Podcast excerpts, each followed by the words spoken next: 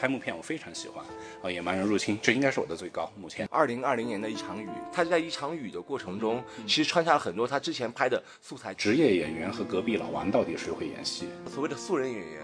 他用一生演了一个角色。导演在第一个阶段，他就想表现自己的这个爱好，也无可厚非。在一个很有很自然气息的电影中睡着是也是个自然而然的事。稍微录完一会儿，赶快吃一口，就要赶快补觉，因为下午要看好多场。什么时候中国电影真的崛起，就是技术原因得到解决的时候。拍喜悦、拍收获的东西，其实并不比你拍灰色的要简单。我非常希望看到一些快乐的东西。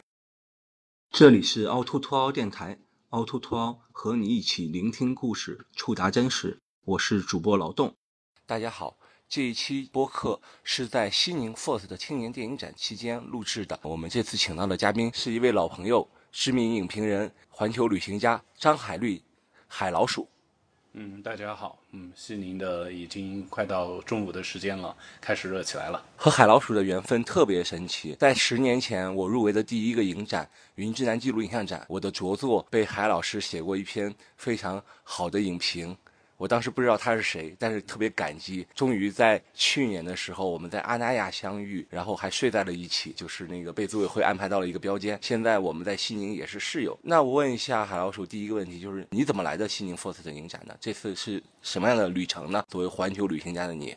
我可没旅行了，因为我是随心飞结束，疲惫了嘛，不哪都不想去玩，然后就只是飞到了兰州。呃，去兰州呢是因为要见个朋友啊，然后呢就在兰州周围玩了几天，但也都心不在焉。吃拉面了吗？啊，肯定吃了。本来是最想吃的就是白建强拉拉面，然后是一个音乐家朋友，呃，低谷爱乐队的那个就是风琴手，他就在楼下。没想到白建强。但我很激动地冲过去，啊，然后呢，发现挂着一块牌子，卷帘门拉着，古尔班节期间休息三天，然后还好旁边的金强牛肉面也挺不错的。我比你惨多了，我是本来定的是北京到郑州，啊，然后再从从郑州到西宁的高铁嘛，结果郑州大雨，临时我改签到了大同。然后想从北边过去嘛，但这次旅行我想跟你分享一下，特别的好，就是我们知道有一部非常著名的独立纪录片叫《中国市长》，讲的就是大同的前任市长耿彦波的故事。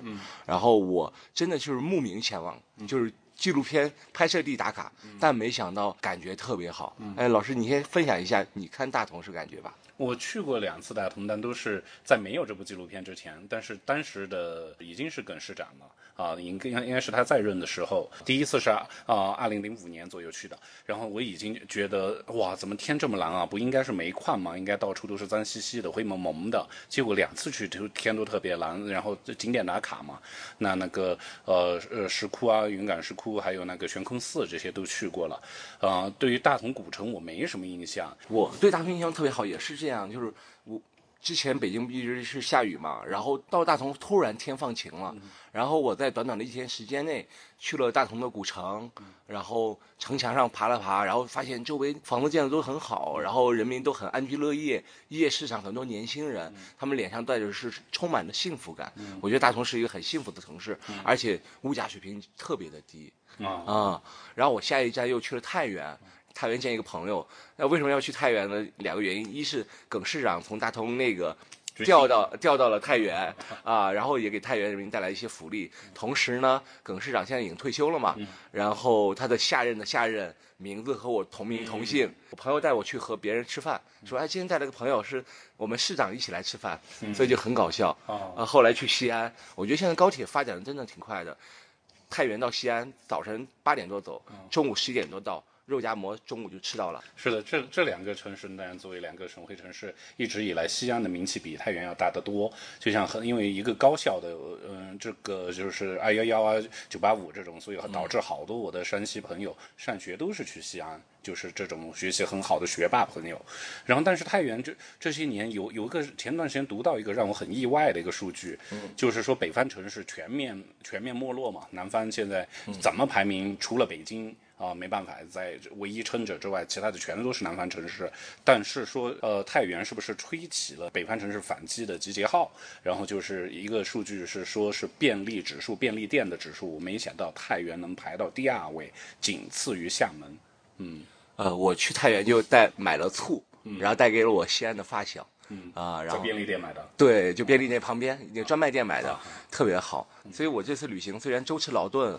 呃，到最后还那有点感冒，但是还觉得收获挺大。而且这次好多朋友都是因为郑州，因为郑州是枢纽嘛，一下大暴雨，所以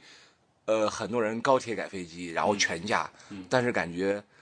如果你想来，任何困难都不是困难。嗯，对对，我最后是从兰州坐的动车。所以我们就来到了西宁。嗯，因电影之名，为了电影而来。到了西宁，海老鼠这几天看了哪些片子啊？让你印象深的都有哪些呀、啊、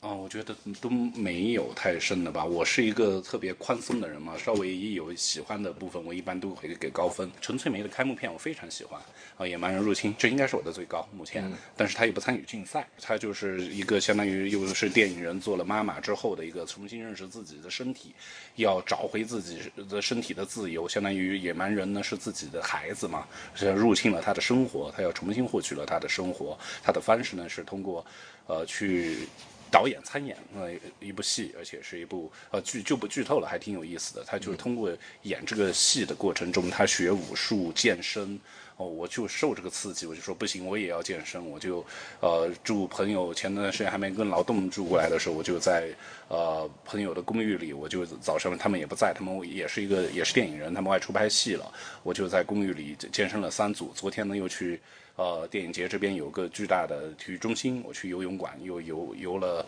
呃，又游了个一千米啊、但是只是蛙泳啊。这个刚刚恭喜那个我们的陈雨菲嘛，她获得了那个女子两百米蝶泳的冠军啊，刚刚第十三金。嗯，就这个我最喜欢《野蛮人入侵》。呃，我看第一部我也很喜欢，就是叫《二零二零年的一场雨》，它讲的是缅北克钦族那边的故事。因为疫情来了，原本采玉的生意停滞了，爸爸只能在家里和两个小孩一起玩耍，又跟老婆吵架呀，又怎样怎样的故事。然后导演是男主人公的，应该是。呃，弟亲弟弟亲弟弟，所以他们的感情呢，其实感觉上应按理说应该是很热情，但是弟弟呢每天就忙着玩手机，但是可能也体现那种感觉吧，就是因为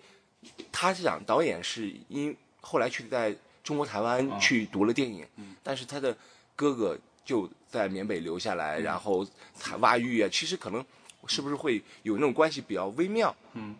还有就是，我觉得里面最其实印象最深就是他在一场雨的过程中，其实穿插了很多他之前拍的素材，他哥哥在矿场的故事，然后不断的经历塌方，无数人死掉，然后最后一个镜头特别好，就是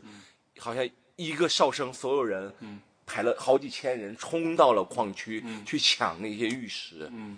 对这个蚁族的这个画面太太震撼了，最后，但是有些朋友说这个其实在 B 站上也能找到。我自己去过佤邦，但是佤邦呢是在云南的西南边的外外面，但是嗯，电影里的克钦邦，克钦邦是在真正的比缅北还北，比我们呃电信诈骗。的那个印象中的呃金贵的小公主，欢迎来到我的王国的那个还要远，还要一个大叔说这样话，你不害羞吗？对对对，哦，我们把呃呃客厅班啊、呃，我好希望导演的或者又出一个这个电信诈骗的相关题材的一个纪录片啊啊、然后呢，客厅班呢，其实客厅是什么？是我相当于我们的景波族啊、就像我们的好多族呢，都是为为了产权产权自主，也不知道为什么，就像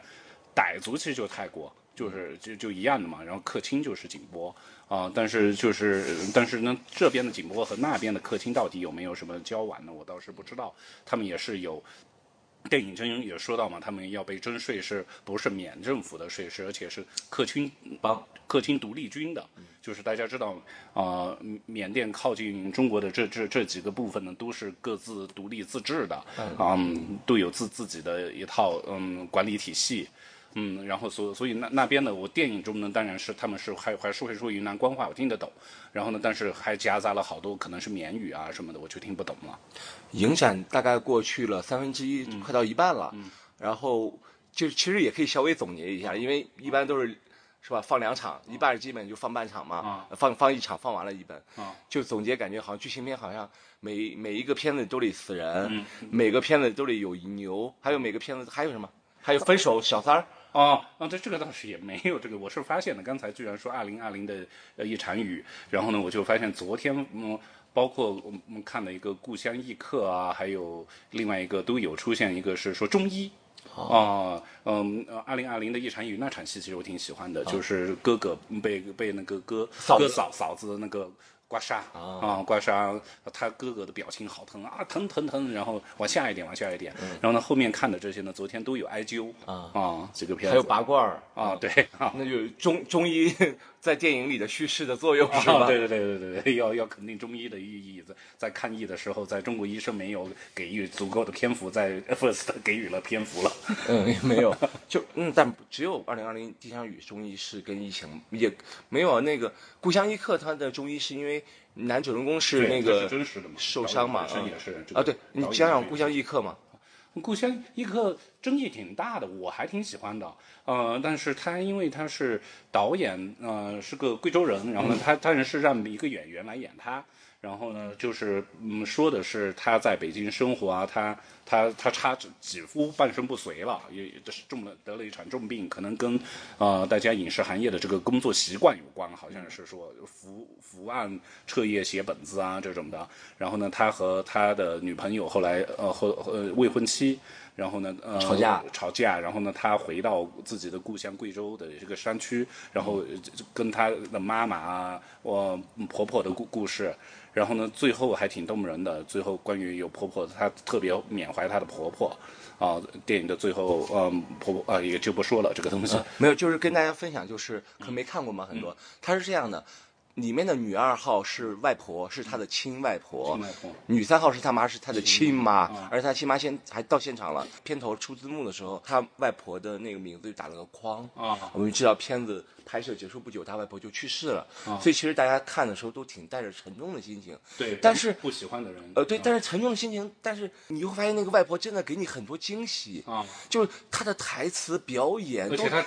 他追溯他的童年，特别是特别清晰啊陈述啊，我就觉得是不是那句话，就是这个人，这个所谓的素人演员，他用一生演了一个角色，所以他演的那么好。你去找一个那种真正的职业演员，他半半年、三个月体验生活，是体验不了那种生活的。啊，所以去年 First 好像就有一个论坛，就是说职业演员和隔壁老王到底谁会演戏？那海绿老师会演戏，啊，对我这几天演的有点多、啊 啊，然后呢，这个这个东西，但是不喜欢的呃这个片子的朋友呢，也就是说这个片子的导演这个或者是演太员自恋了多了，他太自自恋对，把文他自黑多好啊，他他的这些文艺青年的这种爱好，他拿来自黑多好，但我倒也不这么觉得吧。导演在第一个阶段，他就想表现自己的这个爱好，也无可厚非。嗯然后其实刚才说到就是拍摄结束后外婆去世，其实还有一部纪录片有一点点相似，叫《不老》。也是你们云南的故事，他讲是也是疫情到了，他就在家拍他的爷爷奶奶，两个人相守六十多年，特别的恩爱。然后他这个孙子就每天去记录这个故事，我觉得他挺就是特别节奏特别缓慢，特别像乡村那种节奏。哦但也是，呃，说一个花边，就是导演在收到入围通知书，就是通知书的时候是特别的沉重。啊，怎么？因为他是在回老家的路上，啊就是他爷爷在通知书到来前一天啊就是去世了，所以导演昨天和我说这个，而且导演没有刻意说这个事儿，就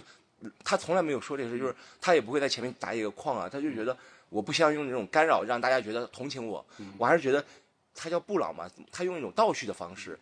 就是他先是爷爷那个就是中风躺在床上不能走路，但后往越往后他爷爷身体反而好了，实际上他是倒叙嘛，他是希望就爷爷奶奶永远年轻，永远不老。我看着这个还挺感感动的，我推荐你去看一下。好的，好的，因为水草缠身也是最后也是爷爷啊，呃这个可能是剧情啊，我也不知道了啊。但是水草缠身也是一个挺有争议的，大家有些人喜欢的甚至哭的。哦，我是我我觉得应该是个好东西，因为导演还加了我微信，让我觉得我挺尴尬的。我说不好意思，这个东西他我没有进入是我的遗憾啊。然后呢，我就觉得因为因为东西就是好多人是说我睡着了，然后呢在在他们插秧的时候睡着了，睁开眼睛还在插秧啊。但我即便是这样，我也觉得是个很很舒服的事。有些喜欢的人，他就是觉得在电影中，在一个很有很自然气息的电影中睡着是也是个自然而然的事。嗯，水草长生我可以跟你分享一点，因为导演是我一朋友，我们二零一三年一起入围了北京独立形象展，他那个时候是呃那个剧情短片，其实就是那个片子的前三分之一吧，就拍一个小朋友，然后就找牛的故事，然后过了十几年以后，他又找到那个小男孩儿，所有演员什么全都是除了那个牛。啊、除了那个牛以外，其他全都是当年的演员，啊然后又开始演这个东西，就有点记录和那个剧情分不大清楚了，啊但也挺有意思的故事吧。嗯，然后导演也是挺不容易的，不过那也是带着宝宝来的，看来还是挺幸福的，我觉得。啊，对对啊，对对对，那对我们去年广州节还聊了一个话题，就是那个纪录片导演跟制片真的要是一对儿嘛，就是我们片子里就很多这样的，包括那个。这次的《遥望繁星》哦。那个导演是韩萌，嗯。呃，女女性，然后她的老公杜海也是导演，哦。他们俩一起合作过什么《江南女儿》啊，《遥望繁星》可能也有一点合作，啊就是呃好多这样的情况，纪录片的，我总结其实就是为了省钱，啊，就你再找一个制片人，可能就哦有点贵啊 写调侃调侃了。呃，然后韩老师还有什么分享的片子？嗯，分享的片子我看除了第，昨天还看了个像我和姐姐一样的故事，这叫什么？你看，哦，呃，先看看了一个就是最后的告别，也是我真是要痛苦的觉得，一个是我，呃，中午是我自己的原因啊，我中午真不能看片 困了又困了啊啊，对对对，那个每个片子都会困，特别是我一个制片人朋友嗯也邀请我去看他在市场单元放映的呃片子，然后呢，然后呢，我也然后他看到我睡着了，我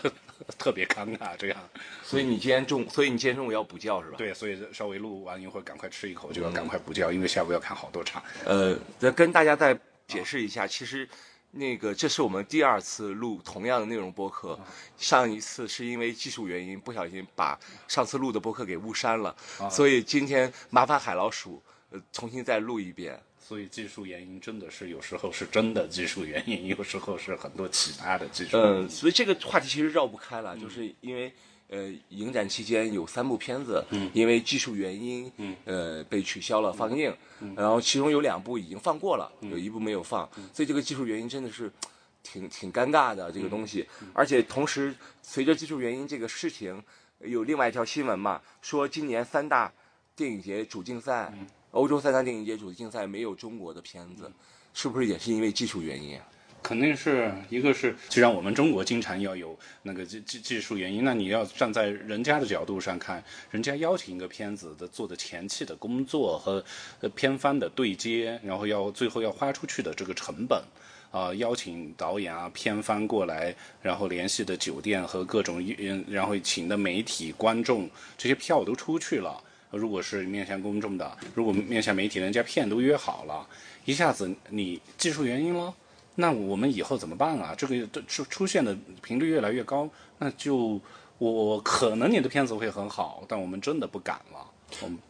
就是我其实是这样的，今年 FORCE 的影展、入围的时候，我就惊呼太棒了。入围的片子有纪录片老炮儿的，比如周浩啊、范姐，也有一些新生代的导演，像东南，他们呃张杰，他们有自己各自的表达。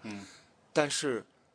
就是前天这个时候，感觉有点从天堂掉到了地狱。嗯对就八部里面有四部因为各种原因被取消，那只有四部了。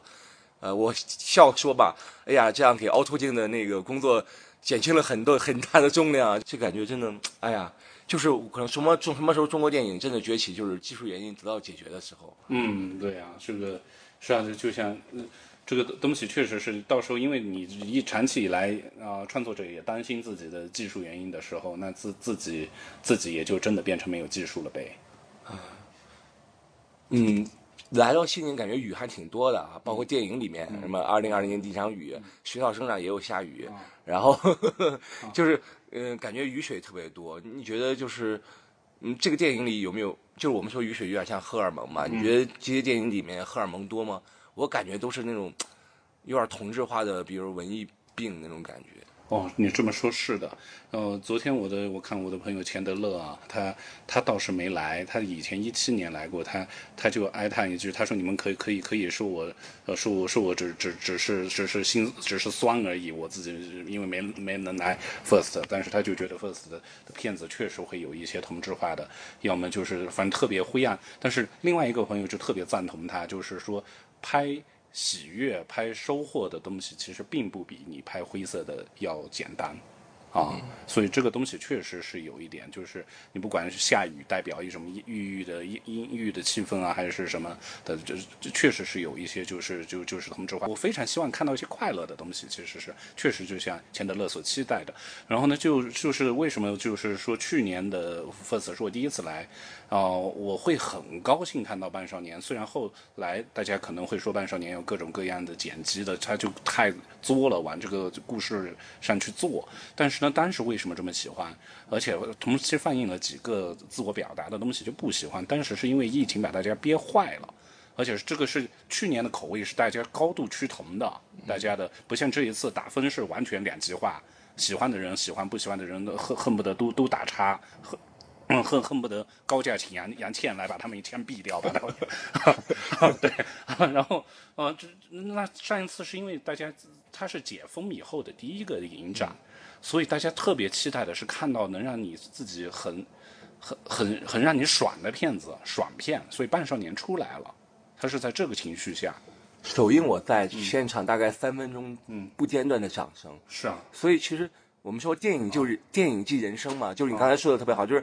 大家这时候需要一个宣泄，通过看电影来宣泄自己压抑的情绪。所以《棒少年》他可能当时感觉就是瑕不掩瑜，或者你被情绪带动，觉得哇，原来还有这么阳光的一些东西。包括昨天晚上郭庄是吧？小双也出现在大家面前对，他自己说：“我这一年走出来了，电影真的改变了我。”我他现场真的是大家。你知道现场就他俩就像明星一样，所有人都想抱抱他，说这孩子太不容易了。这孩子他今天站在这儿，真的是一种精神，体育的精神。所以昨天晚上真的奥运和 Force 的结合了啊就是因为棒少年在郭庄在一年之后又做了一次放映，啊，对吧？对对对对对对，昨天的奥运让中国中国呃观众挺生气的嘛，因为那个就是体体体操男团的事情，嗯，然后一下子如果在西宁的观众可能就很很解气，是不是？看着《万少年》，因为呃去年是因为就同期还有几个我都忘了名字的那种，就是说自我表达的片子，大家就特别不喜欢，啊，是就放到今年可能就会命运就不一样了。嗯，对，我觉得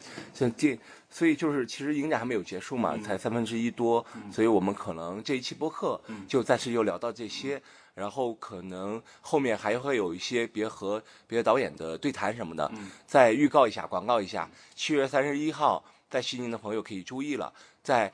唐道六三七的几何书店重磅阶梯，然后凹凸镜呃做了一个小的纪录片沙龙分享，把今年入围的纪录片导演啊一些学者请过来跟大家分享一下一个主题，就是我为什么拍纪录片，在当下还需不需要学纪录片？也邀请海老鼠去现场来看一下，围观一下，呃。欢，而且我们是开通了现场 B 站直播，大家也可以在 B 站搜索凹凸镜 DOC，到时候在